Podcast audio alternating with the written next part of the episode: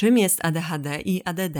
Czym ADHD i ADD różnią się od siebie? Czym różni się ADHD u dzieci od ADHD u dorosłych? Jak można wspierać rozwój i funkcjonowanie osób z ADHD i ADD? Na te pytania szukamy odpowiedzi w rozmowie z doktorem nauk medycznych Arturem Wiśniewskim, który specjalizuje się w leczeniu i terapii dzieci, młodzieży oraz osób dorosłych z zaburzeniami neurorozwojowymi. Ja nazywam się Michalina Mruczyk i zapraszam na kolejny odcinek podcastu w ramach Strefy Psyche Uniwersytetu SWPS. Strefa Psyche Uniwersytetu SWPS. Psychologia bez cenzury. Więcej merytorycznej wiedzy psychologicznej znajdziesz na psycheswps.pl oraz w kanałach naszego projektu na YouTube i Spotify. Zapraszamy. Witam Pana serdecznie. Witam serdecznie Państwa, dzień dobry, miło się z Państwem widzieć. Czy jesteśmy gotowi, Panie doktorze? No myślę, że tak, bo ADHD możemy mówić i jeśli mamy ten temat dzisiaj poruszyć, to właściwie nie ma przeciwwskazań. Tak pojemny temat, myślę, że zawsze znajdziemy jakiś kawałek wspólny. Ja pracuję i z dziećmi, z młodzieżą, i z dorosłymi, ale często właśnie takie dzieciaki w wieku szkolnym pojawiają się w gabinecie z rodzicem, żeby właśnie jakoś im pomóc, diagnozować, ocenić, poradzić, co dalej robić.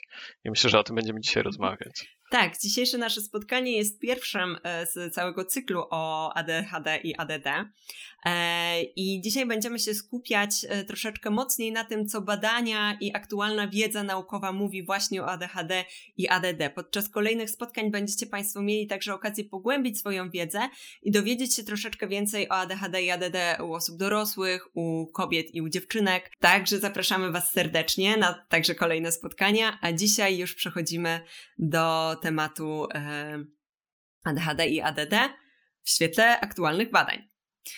Czym w ogóle jest ADHD i ADD, Panie doktorze? Tak zaczynając od zupełnych podstaw, to jakby to powiedzieć tak w dużym skrócie i nie udziwniając za bardzo, można powiedzieć, że ADHD jest zaburzeniem neurorozwojowym, czyli takim, który jest uwarunkowany w pewnym sensie biologicznie i występuje od wczesnego dzieciństwa i rozpoznaje się najczęściej u dzieci w wieku szkolnym. Neurorozwojowym, który polega na tym, że osoba, która jest tym dotknięta, ma nadmierne w stosunku do wieku rozwojowego i powodujące znaczne zaburzenia w funkcjonowaniu i pogorszenie normalnych sposobów funkcjonowania w życiu, środowisku domowym czy szkolnym w zakresie takich trzech grup objawów. Po pierwsze zaburzeń uwagi, a po drugie nadmiernej aktywności ruchowej, a po trzecie impulsywności. Stąd taka nazwa, skrót ADHD, to jest Attention Deficit Hyperactivity Disorder i to jest nazwa, która jest w klasyfikacji DSM, czyli takiej używanej do określenia zaburzeń i chorób psychicznych jako skrót funkcjonuje i potocznie też funkcjonuje jako synonim dziecka nadpobudliwego. A ADD? ADD jest też właściwie z tej samej grupy, to jest tak jak w nazwie widać bez literki H, czyli bez hyperactivity i jest to podtyp ADHD z przewagą zaburzeń koncentracji, to jest taka osoba, która ma więcej kłopotów wynikających z zaburzeń uwagi, skupienia, rozpraszalności niż tych związanych z nadruchliwością i impulsywnością i jako taki funkcjonuje w ramach tej samej grupy ADHD, tylko jest podtypem ADHD bez tych komponent związanych z takim widocznym na zewnątrz, takim zachowaniem związanym z nadruchliwością i impulsywnością. A gdybyśmy mieli sobie wyobrazić osobę z ADHD i ADD, to czym będą się różniły w swoim funkcjonowaniu?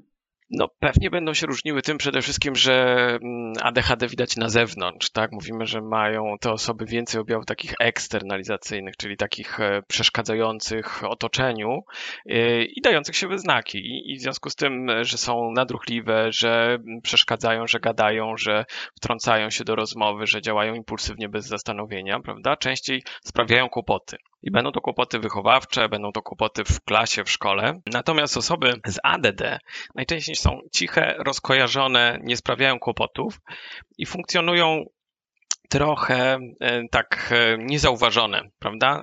Ciężko może im być w szkole z powodu tego, że się nie mogą skupić, nie uważają i trochę są takie zamyślone bardziej. ale jakby deficyt jest z tej samej grupy jest podobny, tak? U osób z pełnym ADHD, takim z nadruchliwością i impulsywnością, też są deficyty uwagi i one częściej trafiają na konsultacje, na diagnozę, bo je po prostu widać, otoczenie zgłasza, że jest z nimi problem. A osoby z ADD najczęściej niestety ta diagnoza trochę później przychodzi albo w ogóle często nie jest stawiana, no bo te osoby, nie sprawiając kłopotów innym, nie są wyłapywane i nie trafiają do konsultacji. Na czacie pojawiło się pytanie o to, czy podczas dzisiejszego spotkania będziemy poruszać tylko temat ADHD u dzieci. Od razu odpowiadam na to pytanie, że nie. Pan doktor pracuje zarówno z dziećmi i z młodzieżą, jak i z osobami dorosłymi. To, w jakim kierunku pójdziemy podczas naszego spotkania, jest troszeczkę też zależne od Was, drodzy Państwo, i od tego, jakie będziecie zadawać pytania. Ja przygotowałam pytania zarówno dotyczące dzieci, jak i dotyczące dorosłych, ponieważ dzisiejsze spotkanie jest spotkaniem wprowadzającym do całego cyklu, gdzie będą spotkania dedykowane osobom dorosłym, dzieciom, a także kobietom i dziewczynkom. Także zapraszam Was po raz kolejny do zadawania pytań. Powiem szczerze, że cieszę się z tego pytania, bo jak mówimy o ADHD, to rzeczywiście to się tak pierwotnie kojarzy głównie z dziećmi, a to wcale nie jest tylko i wyłącznie temat dziecięcy i mam nadzieję nawiążemy trochę do dorosłych. To może zacznijmy właśnie podążać w tę stronę.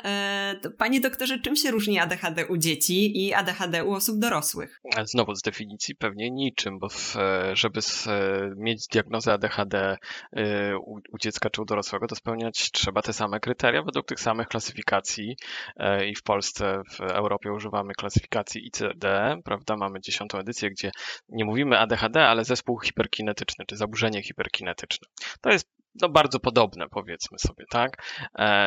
Według klasyfikacji DSM, czyli takiej obowiązującej głównie w Stanach Zjednoczonych, mamy właśnie ten skrót ADHD.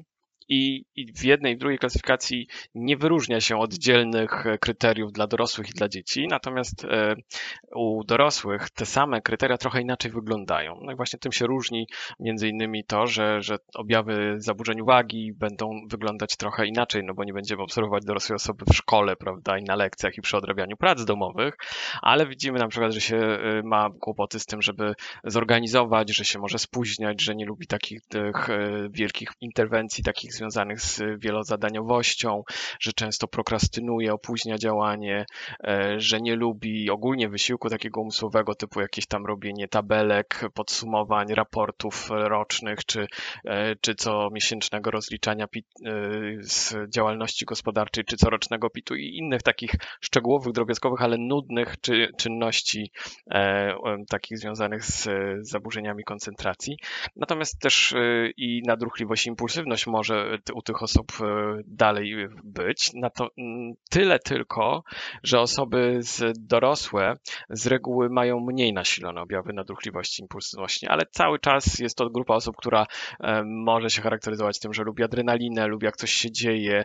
Może nie są to takie jak małe dzieci, osoby, które skaczą na meble, wchodzą po ścianach i jak małe pershingi jest ich wszędzie pełno, ale jako osoby dorosłe ta nadruchliwość jakby często jest odczuwana wewnątrz, tak, że człowiek jak ma poczucie tak, że nie może sobie już poradzić z takim spokojnym siedzeniem, że go nosi, że próbuje sobie sam różne aktywności organizować takie, żeby jednak trochę pochodzić. To będą osoby gadatliwe, to będą osoby też, które mogą chcieć cały czas potrzebować się dostymulowywać, prawda? I będą to osoby, które lubią adrenalinę, lubią sporty ekstremalne, urządzają sobie takie ciągłe aktywności ruchowe, ale też osoby, które ze względu na swoją impulsywność mogą mieć też kłopoty z tym, żeby hamować swoje reakcje i stąd dużo różnych takich powikłań, które w wyniku nieleczenia ADHD już od dzieciństwa mogą też jakoś tam naprowadzić nas na taką diagnozę. Mhm. Powiedzieliśmy sobie o takich kryteriach też wynikających z ICD i z DSM, a jak w praktyce wygląda diagnostyka ADHD u dzieci i u osób dorosłych? Przypuszczam, że to są takie przypadki, które często trafiają właśnie do Pana w procesie diagnozy i to jest takie trochę pytanie też o to, kto kieruje takie osoby i osoby dorosłe i dzieci i jak to w ogóle jest inicjowane? Podobnie jak w całej psychiatrii, tak samo i rozpoznanie ADHD jest głównie rozpoznaniem klinicznym, czyli opiera się na bardzo szczegółowym takim badaniu psychiatrycznym i wywiadzie, obserwacji.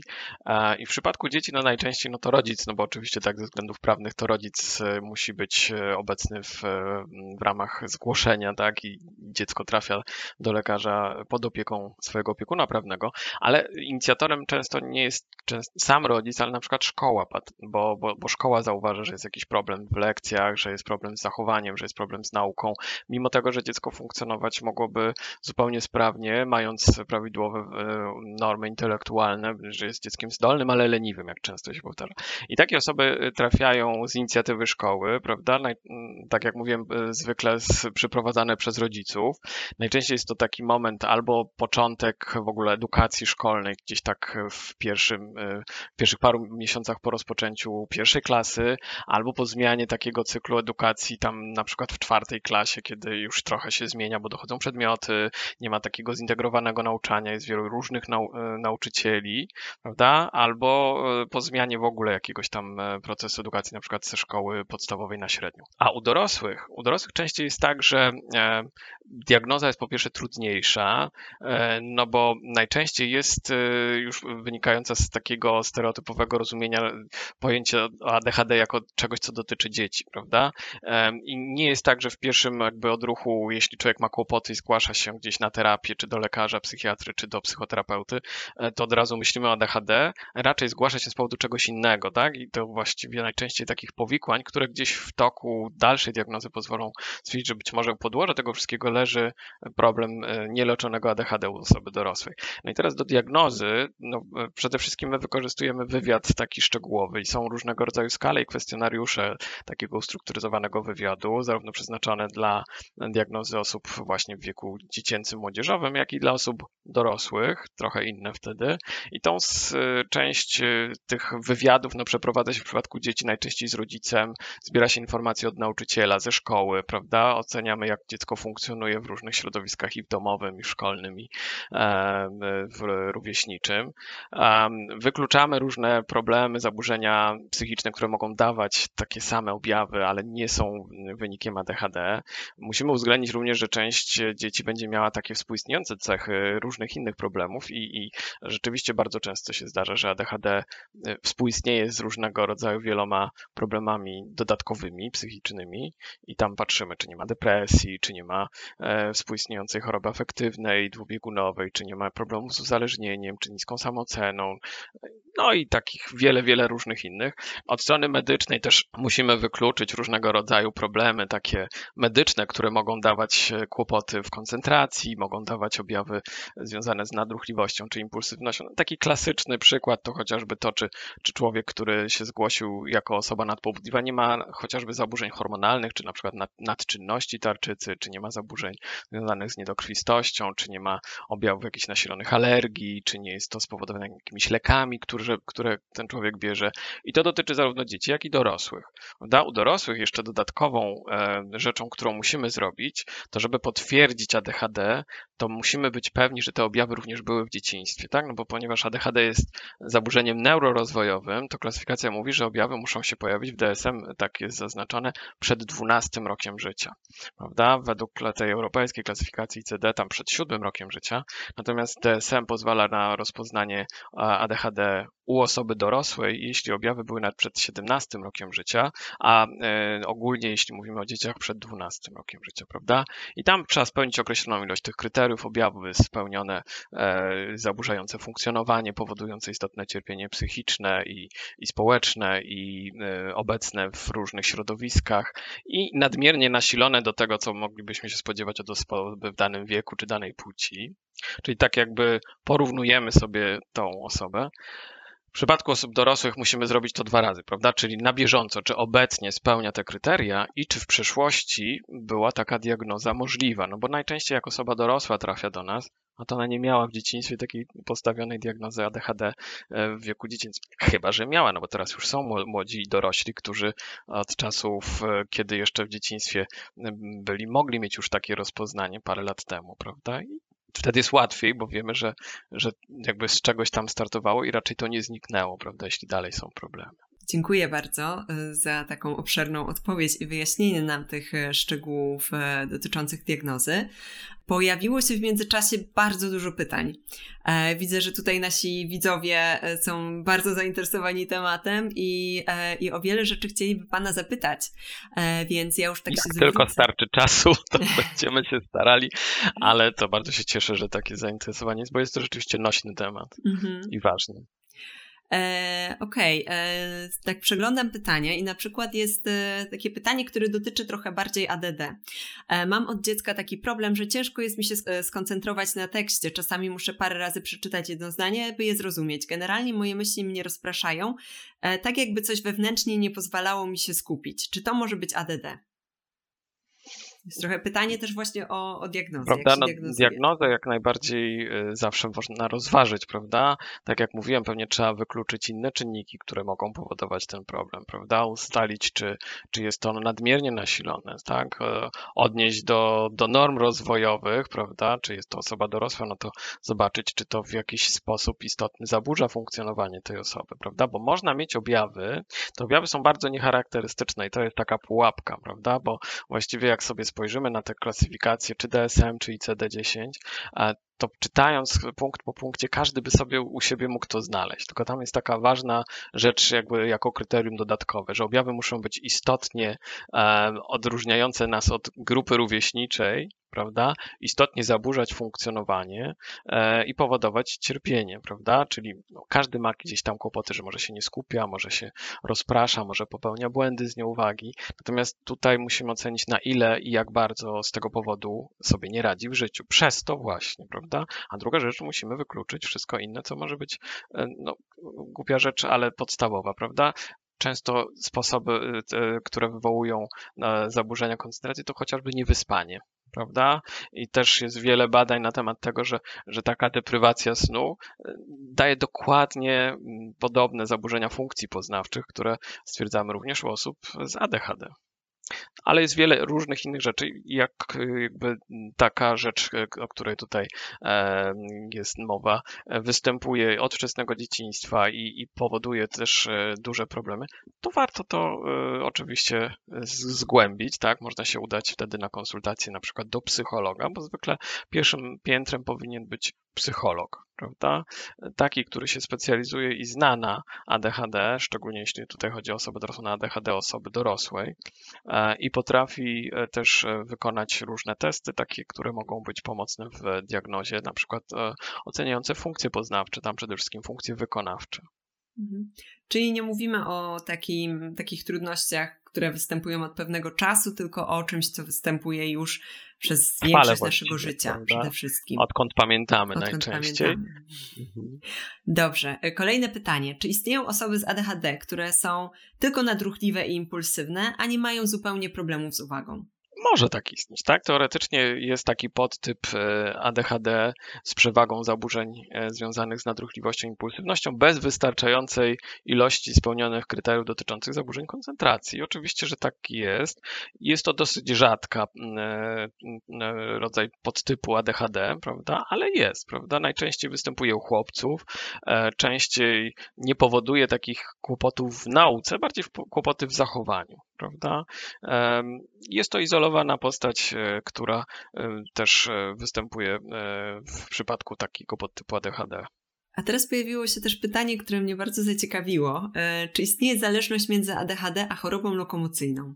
Powiem szczerze, nigdy się z takim rodzajem zależności nie spotkałem. Możemy sobie założyć pewnie, że jeśli osoby z ADHD w ogóle lubią stymulację, lubią dużo doznań i bodźców, to pewnie łatwiej się mogą narazić na taką chorobę lokomocyjną, jeśli gdzieś tam ona współistnieje. Nie ma badań takich z mojej wiedzy wynikającej, które mówiłyby, że jest to jakaś korelacja, która powoduje, że osoby z ADHD częściej mają takie problemy. Natomiast mogą oczywiście współistnieć i u osób z ADHD często są dodatkowo obecne objawy związane na przykład z trudnościami w takiej integracji sensorycznej, czy w jakimś tam z zaburzeniach związanych z koordynacją ruchową, prawda? Czy dysleksja, dysgrafia.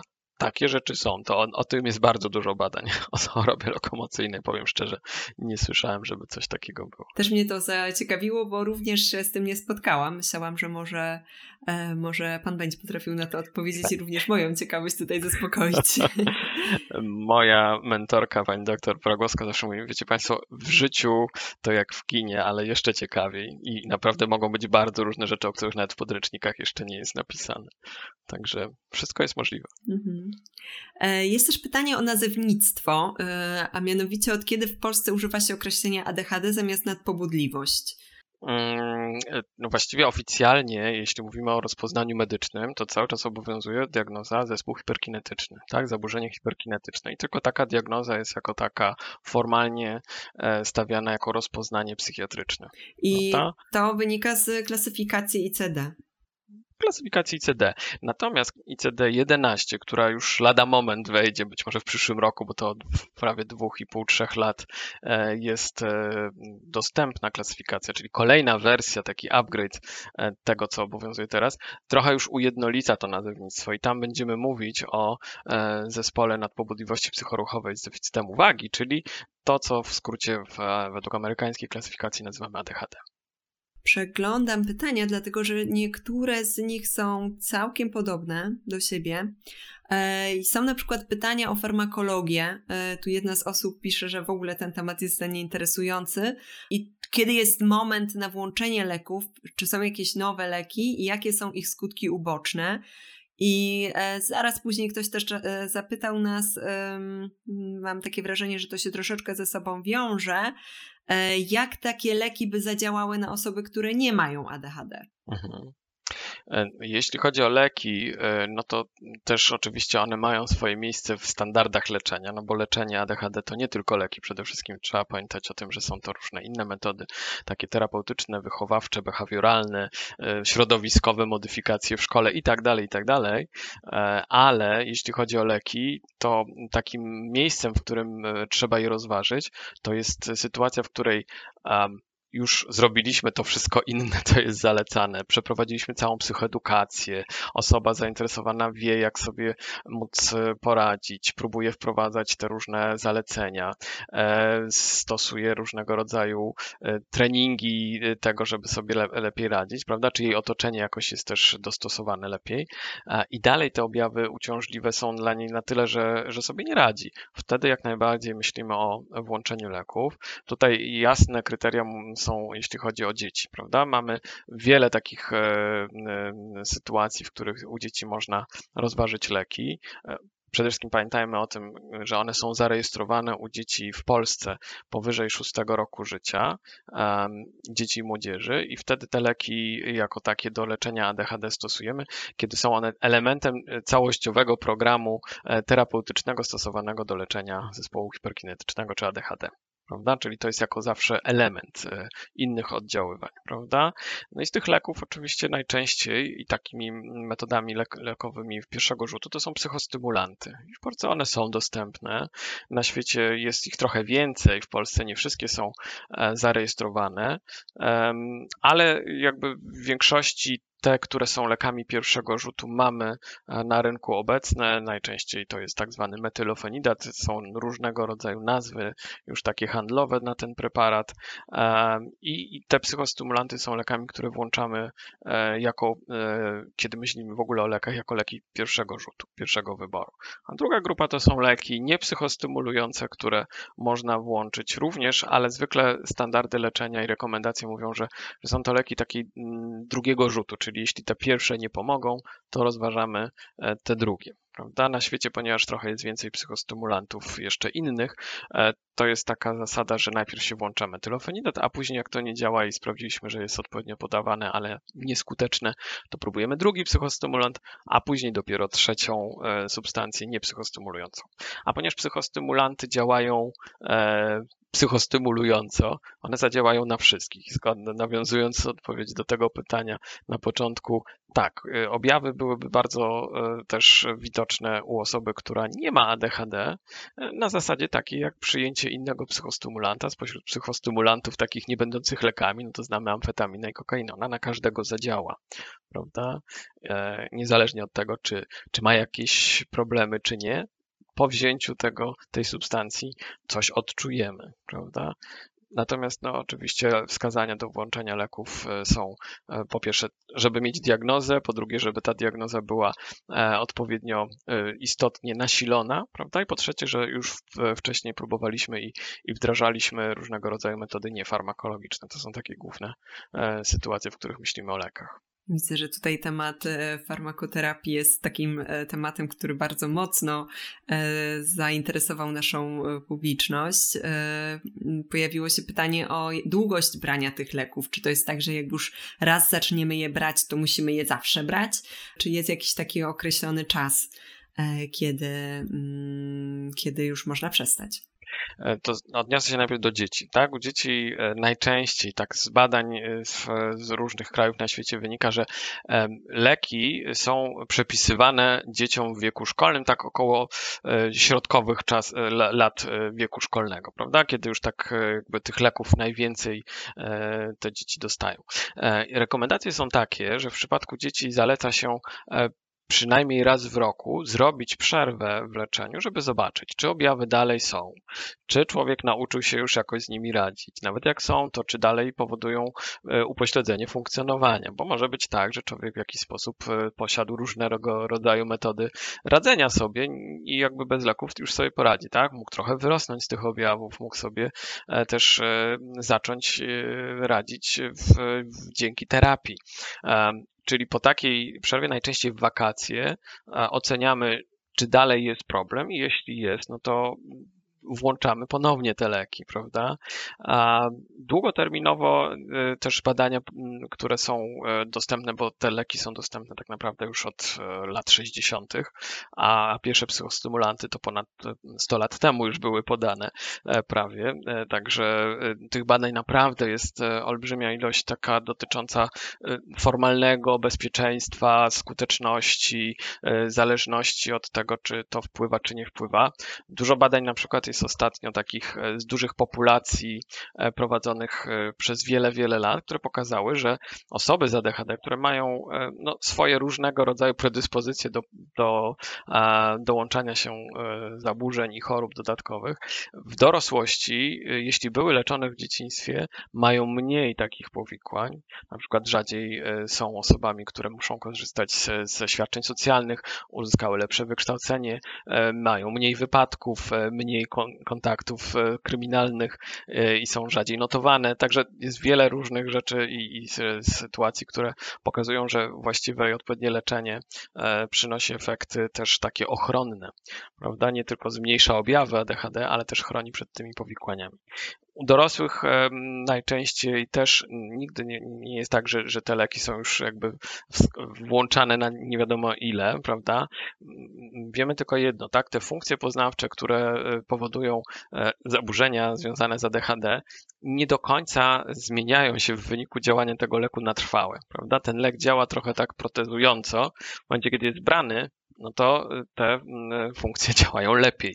Natomiast kiedy już jest niebrany, to tam się nic nie naprawiło. To nie jest trochę tak jak w przypadku innych leków, że coś się zmieniło tam w mózgu.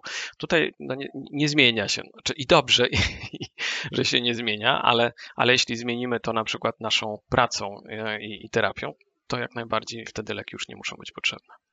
Czyli podsumowując, nie będzie trzeba ich brać do końca życia, jeżeli w toku terapii uda się wypracować takie sprzyjające jednostce rozwiązania, tak? Zdecydowanie. Chociaż ostatnio byłem na wykładzie takim z psychogeriatrii, czyli psychiatrii zajmującej się osobami w wieku starszym.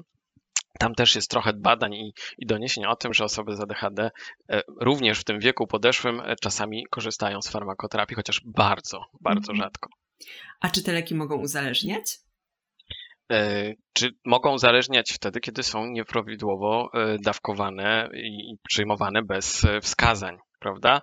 Ale też badania bezpieczeństwa pokazują, że wręcz jest odwrotnie, tak? Że prawidłowa terapia lekami psychostymulującymi chroni przed ryzykiem uzależnienia, które jest samo z siebie wpisane w przypadku osób z ADHD w tę diagnozę, prawda? Bo ADHD sprzyja uzależnieniu, kilkakrotnie zwiększając ryzyko, że to się przyłączy, prawda? Natomiast oczywiście możemy sobie wyobrazić, człowiek tak jak, nie wiem, różne leki przeciwbólowe zaczyna nadużywać, prawda? To może to brać też te leki psychostymulujące w sposób niezgodny ze skazaniami, prawda? Jest sporo takich doniesień na przykład o tym, że studenci amerykańskich kolegów przed sesją to po prostu tam sprzedaż rośnie maksymalnie i wcale nie są to osoby z ADHD, tylko osoby, które chcą zdać lepiej, prawda, że biorą to. Jest sporo takich portali nieoficjalnych, na których są różnego rodzaju metody i sposoby, jak przyjąć, żeby dać sobie to i uzyskać high, prawda? No, normalna tabletka z leku takiego farmaceutycznego na ADHD nie daje tych efektów co narkotyk, prawda? Nie daje uzależnienia, nie daje haju, nie daje takiego silnego działania jak na przykład coś, co byśmy sobie, nie wiem, sproszkowali, rozpuścili w odpowiednich rozpuszczalnikach i podali dożylnie albo przyjęli wziewnie donosowo jak kokaina chociażby. Gdybyśmy tak zrobili, to pewnie efekt by był narkotyczny, ale normalnie przyjmowane leki na ADHD nie dają uzależnienia. Dziękuję bardzo. Pytań jest tak wiele, że gdybyśmy mieli odpowiedzieć na nie wszystkie, to obawiam się, że spędzilibyśmy tutaj czas do późnej nocy przynajmniej, więc pozwólcie, że na ten moment temat farmakoterapii zamkniemy, bo już tych pytań o leki pojawia się cała masa, a jest jeszcze wiele innych rzeczy, o których chcielibyście wy i ja zapytać pana doktora. Między innymi pojawiły się pytania o różne współwystępujące trudności, między innymi o to takie pytanie, dlaczego osoby z ADHD i ADD często dotykają także zaburzenia lękowe i depresyjne. I czy współwystępowanie można jakoś łączyć rzeczywiście z ADHD i sposobem radzenia sobie? Pojawia się też pytanie o różne inne współwystępujące trudności, więc może gdyby mógł pan o tym nam opowiedzieć. Mhm. Jasne.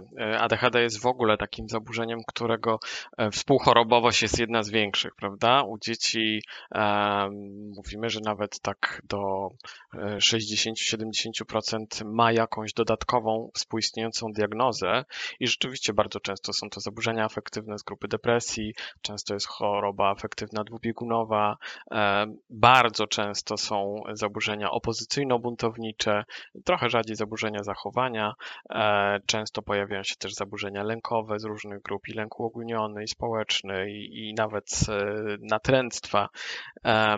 I jak najbardziej tego typu problemy są.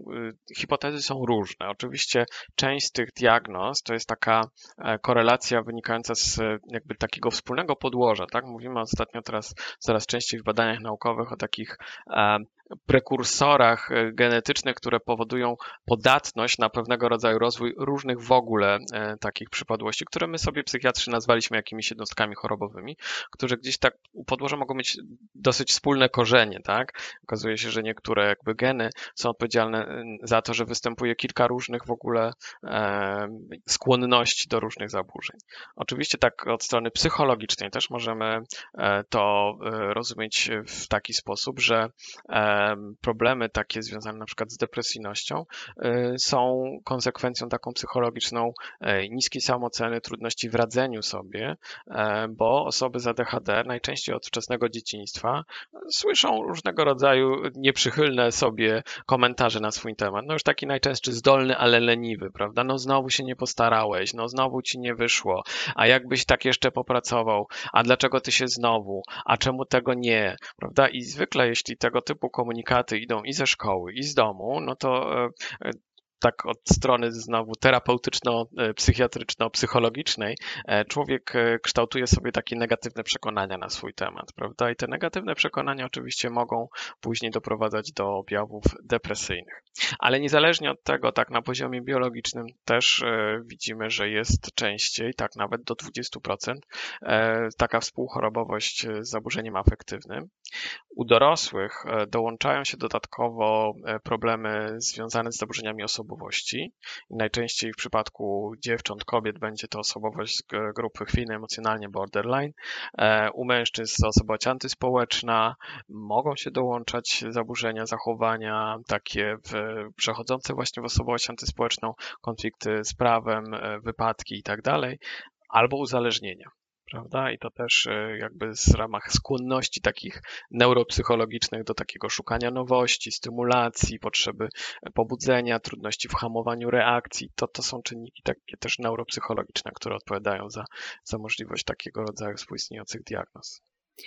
To jest ciekawe, o czym Pan teraz powiedział, bo pojawiło się właśnie pytanie o skłonności osób dorosłych z ADHD do niebezpiecznych zachowań seksualnych. Na przykład częstych zmian partnerów, czy różnego rodzaju dewiacji. Czy w takim razie w tej sferze seksualnej również mogą pojawić się dysfunkcje u osób z ADHD? Tak, i często jest to na przykład opisywane szczególnie w przypadku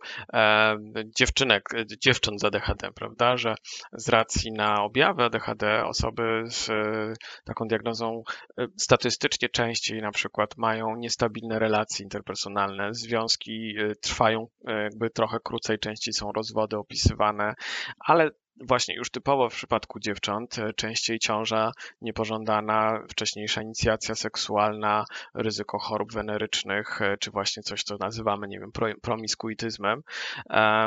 I to jak najbardziej jest też jedna ze sfer takich seksualna, która jest w jednym z obszarów, w których ADHD wpływa negatywnie na życie osób, które tego doświadczają, prawda? Jest mnóstwo innych życiowych obszarów, w których te rzeczy mogą jakoś negatywnie wpływać na życie, natomiast seksualność jak najbardziej jest opisywana bardzo często jako też zaburzona. A jąkanie może współwystępować? Jąkanie nie, natomiast generalnie zaburzenia neurorozwojowe często ze sobą współistnieją. Znaczy nie współwystępują, pewnie wszystko może współwystępować, ale najczęściej z takich grup zaburzeń neurorozwojowych, dziecięcych i uwarunkowanych jakby biologicznie, to zaburzenia z grupy dysleksji, dyskalkuli, prawda, specyficznego rozwoju umiejętności szkolnych, no i bardziej takie związane z właśnie niezgrabnością ruchową, czy trudnościami w koordynacji. Okej, dziękuję bardzo. Teraz chciałabym się też skupić na takiej grupie pytań o właśnie dziedziczenie, o którym Pan już wspominał, bo właśnie pojawiło się pytanie takie wprost, czy ADHD może mieć podłoże dziedziczne, ale pojawiło się też pytanie o związek ADHD z podwyższonym poziomem testosteronu i hormonów stresowych w trakcie ciąży. Ja przyznam, że sama się spotkałam z takim głosem na temat współwystępowania ADHD u dzieci, występowania ADHD częstszego u dzieci, których matki w czasie ciąży miały podane sterydy na rozwój płuc ze względu na przykład na wcześniactwo, także tu taką ciekawostkę też bym chciała podpiąć, czy Pan również się z tym spotkał. No i generalnie tutaj przechodzimy chyba do takich źródeł we wczesnym dzieciństwie, w okresie prenatalnym i właśnie w dziedziczeniu. Czy mógłby się Pan do tego odnieść? Podłoże biologiczne, no to już mówiłem na samym początku, to jest jakby podstawa tego rozpoznania, prawda?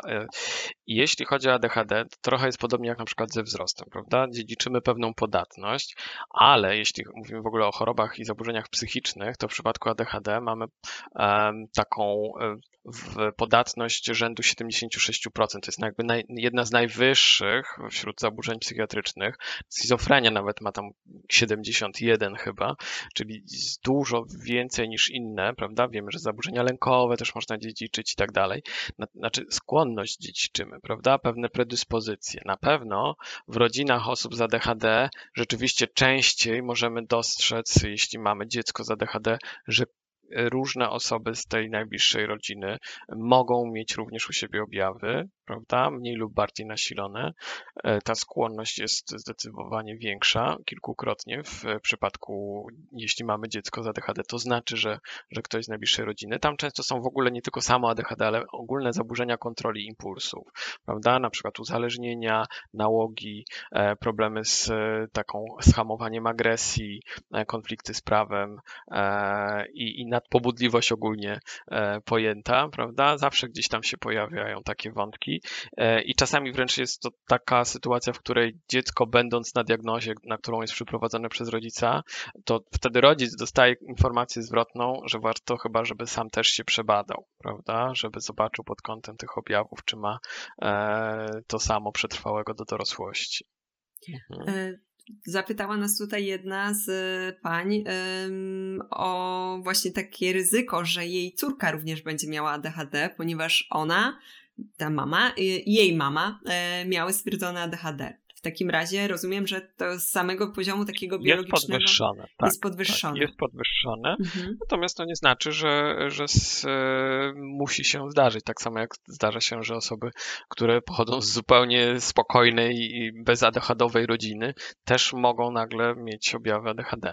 Jeszcze wracając trochę do tego ciążowego stresu, to badania obecnie pokazują, że rzeczywiście różnego rodzaju czynniki takie związane ze stresem około porodowym, prawda? Samo podanie sterydów nie tyle jest stresem. Stresem jest to, że jest zagrożenie poronieniem, prawda? Czy porodem przedwczesnym. I to jest jakby jeden z czynników, który też opisuje się, że może wpływać na to, że dziecko będzie mogło mieć większe ryzyko ADHD, prawda?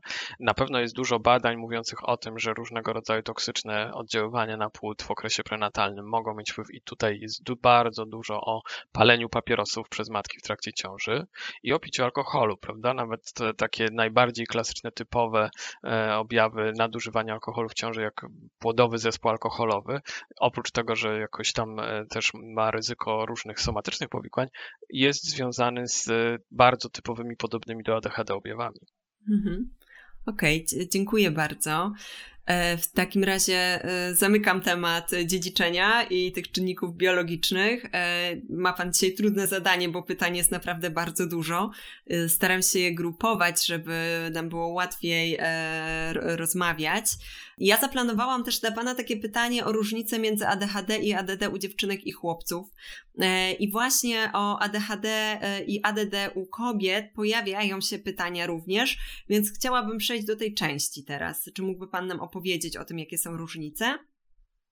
Jasne. To zaczynając znowu od statystyk, od wieku takiego szkolnego, jeśli chodzi o porównanie częstości zaburzenia związanego z ADHD u chłopców i u dziewczynek, to mówimy, że oczywiście jest to częstsze u chłopców, prawda, że tam zwykle się tak podaje tak między 2,5 do 3 do 1, że na 2-3 chłopców przypada 1 dziewczynka z takim rozpoznaniem.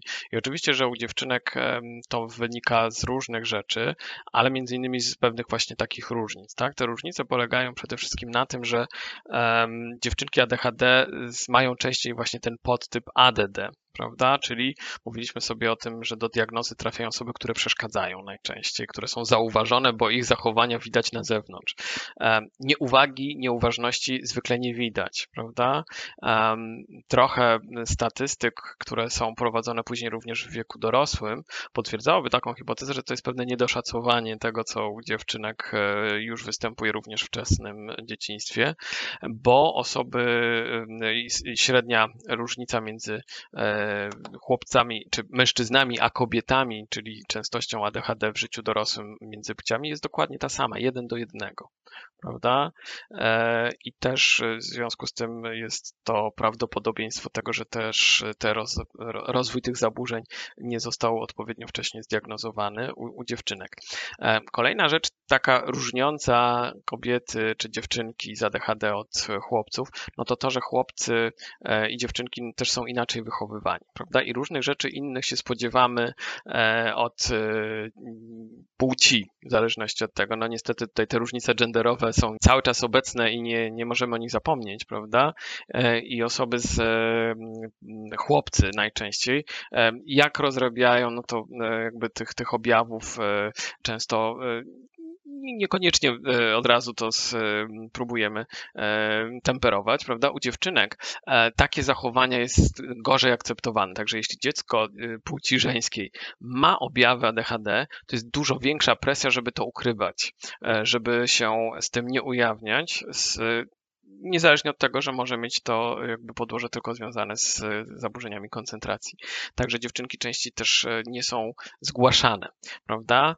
Mówimy też o pewnych takich różnicach w biologicznym podłożu ADHD chłopięcego i dziewczęcego. Jest trochę nowych badań na ten temat, mówiących o takich szczegółach, jak tam brzuszno-boczna część kory przedczołowej. Nie chcę wchodzić w takie szczegóły, ale układy jakby funkcji wykonawczych i różnice między osobami zdrowymi i z ADHD, chłopców i dziewczynek z ADHD i bez ADHD są, prawda? I to jakby też różnego rodzaju badania takie naukowe, neurobiologiczne czy takie neurologiczne pokazują. Dziękuję bardzo. Pojawiło się takie pytanie, czy na przykład dziewczynka z ADD może mieć trudność ze skupieniem się na lekcji, a równocześnie potrafić parę godzin rysować nad jakimś rysunkiem i czy to może w ogóle iść ze sobą w parze, tak na przykład? Jakie mamy pytanie? Może, oczywiście, że może.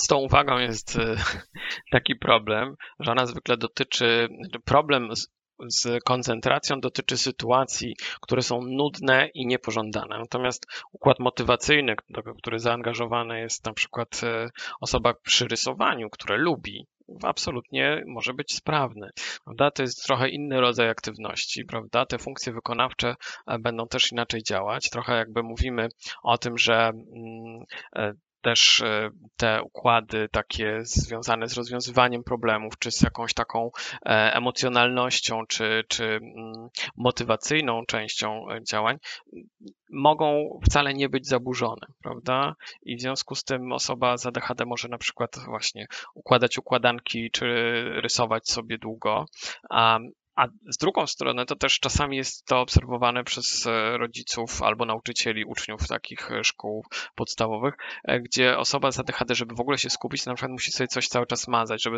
skupić się na wykładzie, na lekcji, to potrzebuje właśnie cały czas sobie rysować coś, prawda, żeby zająć czymś ręce, żeby móc te bodźce przyjmować w odpowiedni sposób, prawda, i żeby to nie uciekało, co tam nauczyciel ma do powiedzenia. Także to też może wcale nie być wykluczeniem tych rzeczy, tylko taką strategią poradzenia sobie. Okej, dziękuję. I kolejne pytanie, które też jest dla mnie ciekawe ze względu na wiek, którym sama się też zawodowo zajmuję. Zapytał nas ktoś, jaka jest zgodnie z Pana doświadczeniem charakterystyka behawioralna dziewczynek nastolatek z ADHD. Rzeczywiście jest to dla mnie ciekawe, bo zazwyczaj kiedy mówimy o ADHD, to mówimy albo o dzieciach, albo o osobach dorosłych. A ciekawa jestem rzeczywiście, tak jak tutaj nas jedna z osób zapytała, jak to jest w tym okresie dorastania. Znaczy w okresie dorastania to te problemy u części dziewczynek właśnie mogą się już tak pojawić, bo się ta osoba dekompensuje, prawda? Tam to, czego jeszcze wcześniej starała się sobie nadrobić, te deficyty jakoś tam pokryć swoją starannością, pilnością, tą presją społeczną, w pewnym wieku już właśnie takim okresie adolescencji to może się załamać, prawda? I to będą i zmiany nastroju, i humorzastość, ale też taka jakby trudność organizacyjna, prawda? Robienie takich większych projektów, odrabianie prac na czas, składanie jakichś takich większych prac, na które trzeba było poświęcić dużo czasu i uwagi, prawda? Przygotowywanie się do jakichś takich ważnych egzaminów i znowu ta prokrastynacja, prawda? Ale mówiąc też o takiej organizacyjnej, prawda, stronie, no to tutaj już można zauważyć, że osoba z ADHD zaczyna się gubić, tak? Może mieć taki typowy bałagan w pokoju, ale na przykład o dziewczynkach z ADHD no są takie historie, że w ramach tego bałaganu to już nie tylko jakieś brudne talerzyki i tak dalej, ale przepraszam, zużyte podpaski pod łóżkiem też. To takie rzeczy jakby też mogą się zdarzać, wynikające właśnie z takiego dezorganizacyjnego wpływu ADHD na życie. A ta kontrola impulsów, o której mówiliśmy w odniesieniu do dorosłych, na przykład właśnie ryzykowne zachowania seksualne, czy na przykład nadużywanie jakichś środków? to znowu też jest taka pewna różnica biologiczna i społeczna damsko-męska, prawda? Kontrola impulsów zwykle u mężczyzn i u chłopaków jest na zewnątrz zaburzona, prawda? Że to są osoby, które na przykład częściej będą się wdawać w bójki, czy będą agresywne, a u dziewcząt i u kobiet będą to takie zaburzenia kontroli impulsów do siebie. Stąd na przykład częściej okaleczenia, zaburzenia polegające na tym, że człowiek sobie nie radzi ze swoimi emocjami, że ma takie rozregulowane stany emocjonalne. Jak jeszcze do tego dochodzą takie współistniejące zaburzenia hormonalne związane z cyklem płciowym, no to wtedy już mamy taką mieszankę wybuchową, prawda? I te wszystkie związane objawy z PMS-em mogą powodować, że osoba płci żeńskiej z ADHD ma bardzo takie nasilone kłopoty z regulacją emocji. Okej, dziękuję bardzo. To teraz chciałabym przejść do takich rozwiązań związanych ze wsparciem osób z ADHD i ADD. Też mamy bardzo dużo takich pytań. Mamy pytania o to, jak w ogóle najlepiej wspierać osoby z ADHD. Mamy pytania o wsparcie uczniów w wieku szkolnym, takim bardziej, widzę, nawet wczesnoszkolnym, na przykład u 7-latków, jakieś takie prośba o złote rady, ale też pytania o wsparcie osób dorosłych z ADHD. Czy możemy w takim razie przejść właśnie do tych działań takich pomocowych? Oczywiście. Znowu, nie ma złotych rad, natomiast są metody, które mają udowodnioną skuteczność, które warto propagować, które trzeba wprowadzać jako standardy pomocy i leczenia dla osób z ADHD. I znowu, w zależności od wieku, tak jak mówiliśmy, można myśleć o farmakoterapii, ale jeśli chodzi o metody niefarmakologiczne, no to przede wszystkim to, co działa, to, co zostało potwierdzone, to już u najmłodszych dzieci to są wszelkiego rodzaju takie treningi umiejętności dla rodziców, prawda? Gdzie rodzic będzie się uczył tego, jak z dzieckiem radzić sobie z trudnościami związanymi z wybuchowością, z przestrzeganiem zasad, jak chwalić, jak wzmacniać zachowania pozytywne, czyli takie różnego rodzaju umiejętności, treningi zachowań ćwiczące metodami behawioralnymi. Prawda? U osób w wieku szkolnym dołączają się interwencje nakierowane na modyfikację otoczenia, interwencje szkolne, prawda? Czyli trochę przystosowanie środowiska, w którym ta osoba z ADHD funkcjonuje. Trochę jakby wchodząc w skórę osoby z ADHD, co może być dla niej problemem? Na przykład trudność w selekcji bodźców, na przykład trudność w wybraniu tego, co ważne, a co nieważne, brak struktury i wszystko to właściwie trzeba spróbować tak dostosować do otoczenia, żeby to otoczenie mogło wpłynąć na zmniejszenie pogubienia się osoby z ADHD.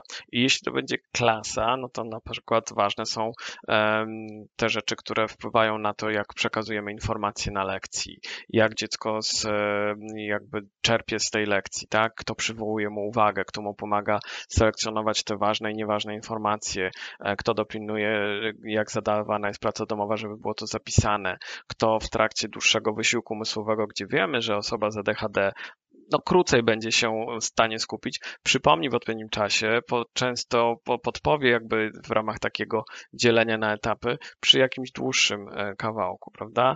Gdzie usadzić taką osobę w klasie, gdzie tych bodźców jest mniej, gdzie będzie mniej się miała szansę rozproszyć, ale gdzie też będzie bardziej blisko takiego stymulowania przez osobę dorosłą, która może pomóc się kontrolować.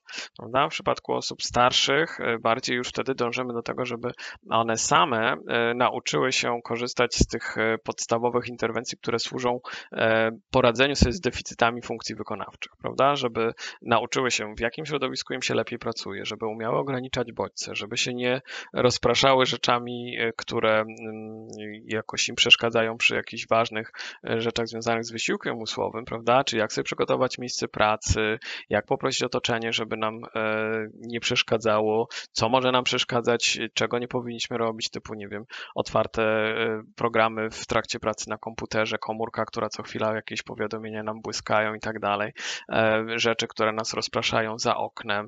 Także tych interwencji takich czysto psychoterapeutyczno-behawioralnych jest sporo. Tak, ale zawsze zaczynamy od takiej psychoedukacji. No i na ten temat jest sporo różnej literatury, ale przede wszystkim wszelkie rekomendacje w różnych krajach na świecie, które nad tym ADHD już dłużej, dużo sobie pracują i radzą, pokazują, że interwencje behawioralne, modyfikacje środowiskowe, psychoedukacja, to na pewno działa. A kto powinien być twórcą takich rekomendacji dla szkół? Czy to jest tak, że poradnia psychologiczno-pedagogiczna, czy psycholog szkolny? Najczęściej tak, bo często tak jakby w polskich warunkach te rekomendacje to jest coś, co my nazywamy IPET-em, prawda? Indywidualny program edukacyjno-terapeutyczny dla dziecka, który właściwie powinna też przygotować wspólnie z poradnią szkoła, prawda? Bo to oni widzą, w czym dziecko sobie nie radzi i jak mogą zmodyfikować swoje podejście do tego, żeby lepiej dziecko mogło funkcjonować. Mimo tych wszystkich deficytów, które ma w wyniku ADHD. Tak, żeby nie było karane za te objawy. Mhm. Tutaj pojawiło się pytanie o to, gdzie szukać takich treningów dla rodziców. Najczęściej przy poradniach psychologiczno-pedagogicznych. Mhm. Tak? Poradnie psychologiczno-pedagogiczne zwykle mogą takie rzeczy organizować, bo to nie jest jakaś wielka filozofia, prawda? Każdy dobrze wyedukowany psycholog dziecięcy wie, jakie są metody wzmacniania i wygaszania zachowań, jak chwalić, jak nagradzać, jak stosować system zasad i konsekwencji, jak stosować systemy żetonowe. Takich rzeczy trzeba się po prostu nauczyć, a jeśli jest to w grupie dla rodziców prowadzone, to jest to jeszcze większy efekt tego. Mhm. Okej, a jeśli chodzi o dorosłych, ktoś nas tutaj pyta, jak powiedzieć na przykład pracodawcy o swoich trudnościach, to ktoś to tak nazwał nie neurotypowością. No to zależy oczywiście od naszych zdolności interpersonalnych, prawda?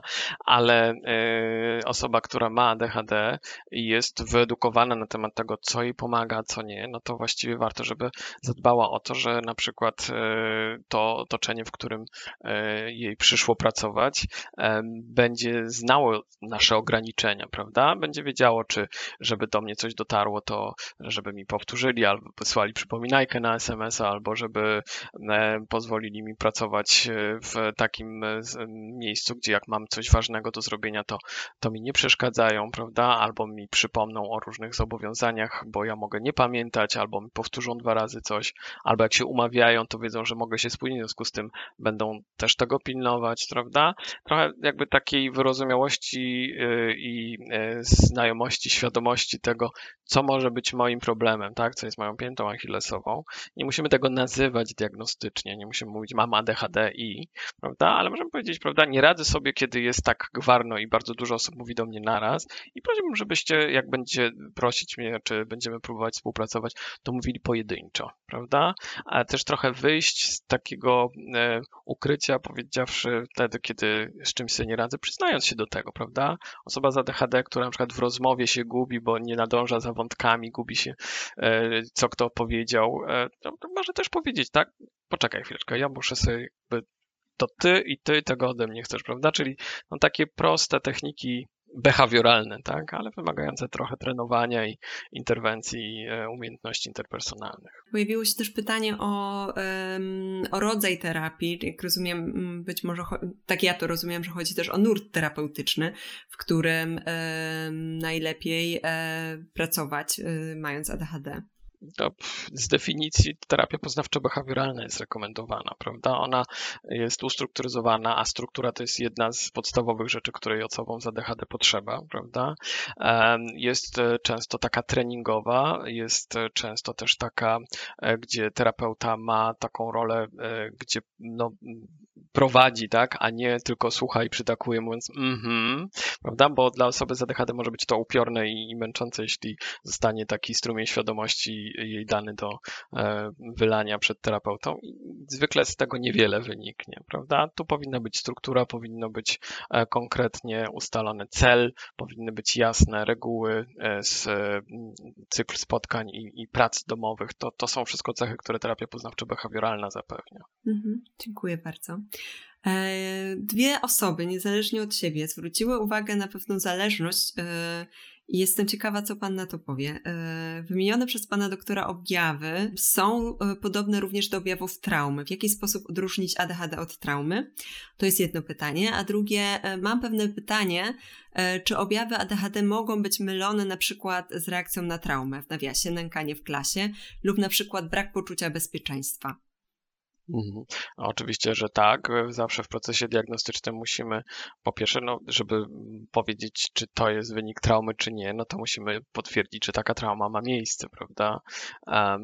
Co do ADHD, nie jest wykluczone, że osoba z ADHD może być częściej ofiarą traumy, bo się jakby z powodu objawów częściej naraża, prawda? Ale trauma jak najbardziej może dawać podobne objawy, tyle tylko, że jest to pewien początek, prawda? ADHD zazwyczaj, mówiliśmy, jest zaburzeniem neurorozwojowym, które jest od zawsze, prawda? Nie ma z takiego ścisłego początku, prawda? Trauma się zaczyna od traumatycznego wydarzenia i jej konsekwencji, prawda? I mówimy o tym, że też taka trauma wczesnodziecięca, tak? Czyli zaniedbanie, czy przemoc doświadczana w dzieciństwie, w takim okresie wczesnodziecięcym, jak najbardziej może być w ogóle czynnikiem ryzyka różnego rodzaju zaburzeń dziecięcych, psychiatrycznych, które później się ujawniają, prawda, aż do dorosłości, łącznie z zaburzeniami osobowości, ale co nie zmienia faktu, że te dwie rzeczy mogą ze sobą współistnieć, prawda? Znowu, jak sobie przypomnimy, że w rodzinach osób z ADHD częściej są zaburzenia kontroli impulsów, tak, że rodzic też może mieć swoją psychopatologię,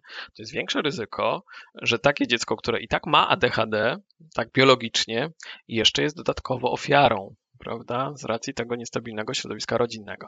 Stąd mówi się też bardzo dużo ostatnio o takich konsekwencjach, takiej traumy w kontekście współistnienia z ADHD na rozwój właśnie takiego, trochę to mówimy, podtypu ADHD-E, tak, emocjonalne, czyli z zaburzeniami kontroli emocji, które w życiu dorosłym jest tożsame ze współistnieniem ADHD i zaburzeń osobowości typu borderline. Mhm. I dużo pytań też dotyczy jakiejś takiej zależności, poszukiwania zależności między ADHD a zaburzeniami ze spektrum autyzmu. Są to pytania wprost o to, czy często dziewczynki z zespołem Aspergera mają również ADHD. Są pytania o to, czy błędem może być diagnozowanie ADHD przy dzieciach z autyzmem. Czy jest duże prawdopodobieństwo, że syn, który ma stwierdzone ADHD, będzie miał również zespół Aspergera? Czy odwoła się pan do tych pytań? Mhm. Tak, to zaburzenia ze spektrum autyzmu jak najbardziej mogą współistnieć z ADHD. Są to dwie diagnozy tak zwane neurorozwojowe, tak? Czyli ADHD należy do zaburzeń neurorozwojowych i spektrum autyzmu to też są zaburzenia neurorozwojowe i one ze sobą rzeczywiście mają szansę współistnieć. Natomiast oczywiście znowu według klasyfikacji tej starszej ICD-10 formalnie nie ma możliwości rozpoznania zespołu hiperkinetycznego, tam nie ma ADHD, przypominam, i zaburzeń ze spektrum autyzmu. Jedno drugie jest wykluczające, prawda? W tej nowej, 11 wersji, która dopiero ma wejść, już takiego ograniczenia nie ma. No i oczywiście w DSM też nie ma takiego ograniczenia. I tak naprawdę uważa się, że współchorobowość tych dwóch diagnoz to jest rzędu kilkunastu procent. I oczywiście, że tak jakby się zdarza. Natomiast oczywiście zawsze też w przypadku całościowych zaburzeń rozwoju możemy widzieć podobne objawy, co nie znaczy, że to jest wynikiem ADHD. Jeśli ktoś ma na przykład spektrum autyzmu, zespół Aspergera, to może być zafiksowany na swoich stereotypiach i zainteresowaniach takich szczegółowych na tyle mocno, że będzie zwracał mniejszą uwagę na różne rzeczy, które są na przykład wymagane w szkole. I może sprawiać wrażenie nieuważnego, ale nie dlatego, że ma deficyty uwagi, tak jak osoba z ADHD, tylko dlatego, że właśnie jest, to go po prostu nie interesuje, tak? Bo on woli swoje dinozaury, prawda? Podobnie może być z takimi kłopotami w interakcjach społecznych, prawda? Osoba ze spektrum autyzmu ma zaburzenia interakcji społecznych, no właśnie jako jeden z kluczowych grup objawów z tym zaburzeniem związanych. W ADHD takie kłopoty też są, ale znowu wynikają raczej z tego, że człowiek jest impulsywny, nie zwraca uwagi na to, co robi otoczenie, ale później jakby zdaje sobie sprawę, co zrobił źle, rozumie ten kontekst społeczny, tylko nie reaguje odpowiednio w odpowiednim czasie, bo jest impulsywny, prawda? Czyli to jest taka różnica, którą też warto podjąć pod uwagę, że mogą być podobne objawy, a wcale nie muszą być te dwie diagnozy obecne, ale współistnienie tych dwóch diagnoz jest jak najbardziej możliwe. Mhm. Dziękuję. Ja też swoją uwagę teraz przerzucam między tym, o czym pan mówi i tym, o czym piszecie na czacie, dlatego że obie te rzeczy są dla mnie szalenie ciekawe i to, o czym pan mówi i to, co was interesuje, drodzy nasi widzowie. Pana chciałabym jeszcze zapytać o mity, z którymi się pan spotkał, o ADHD i ADD.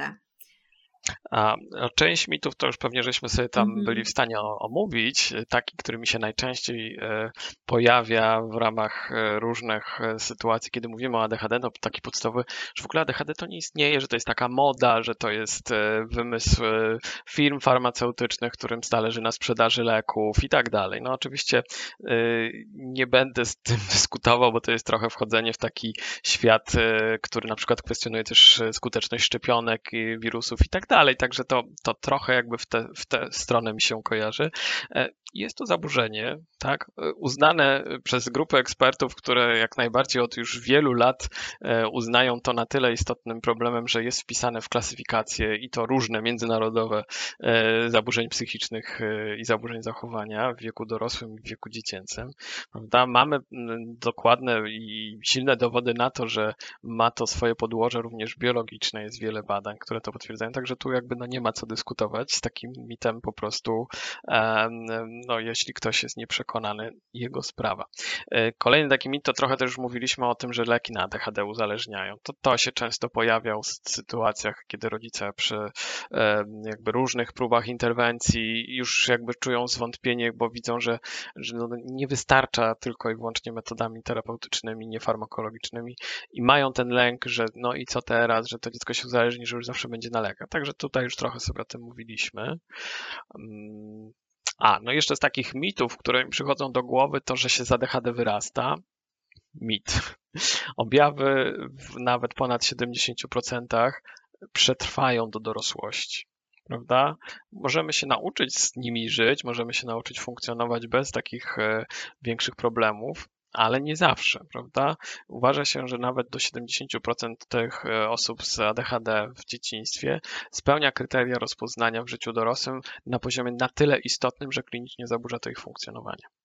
Także jest to jeden z poważniejszych problemów również u osób w życiu dorosłym. Nawet ktoś nas zapytał, czy jest to możliwe, aby objawy ADHD stały się bardziej widoczne w dorosłości. Co pan na ten temat sądzi? Jak są mogą, tak, no bo kiedy jeszcze korzystamy z takich swoich sposobów kompensacji różnych problemów, prawda, albo kiedy jesteśmy jeszcze za rączkę prowadzeni przez różne osoby nami się opiekujące, racjonalnie funkcjonującą szkołę, dobrze zaopiekujących nas rodziców, tak, i przechodzimy jakby do takiego kolejnego stadium życiowego, gdzie większa samodzielność, większe wyzwania, to możemy się zdekompensować, tak, to może być staż, to mogą być studia, to może być zmiana pracy albo zmiana stanowiska, prawda? Są sytuacje, kiedy to, co jakoś tam sobie wypracowaliśmy i te metody pozwalały nam nie ujawnić się tych objawów, prawda? Ale one były. Natomiast właśnie też jak najbardziej mogą się ujawnić w życiu dorosłym w bardziej istotny sposób. Okej, to tak na koniec chciałabym zadać jedno z pytań, które się pojawiło tutaj do pana. Co pana skłoniło, żeby się zająć akurat tym obszarem? Ktoś o to zapytał, więc przekazuję to pytanie. Być może ktoś sam jest zainteresowany tą drogą. Znaczy mnie skłoniło to, że jest to zaburzenie, które rzeczywiście jest bardzo często i obecne, natomiast często jest nierozpoznawane, prawda? I jak najbardziej taka możliwość diagnozy, pomocy, to jest jeden z takich elementów, który jak najbardziej mnie pobudza do tego, żeby się tym zajmować po prostu. Ja panu serdecznie dziękuję za to, że nas pan tutaj wprowadził w temat ADHD i ADD oraz w to, co mówią obecne badania. Dziękuję wszystkim osobom, które z nami są i tym, które nas oglądają teraz na żywo i tym osobom, które będą nas oglądać później bądź słuchać podcastu. Serdecznie was zapraszam na kolejne również spotkania w ramach tego cyklu. No i do zobaczenia. Bardzo dziękuję. Dziękuję za zaproszenie. Dziękuję Państwu. Do zobaczenia.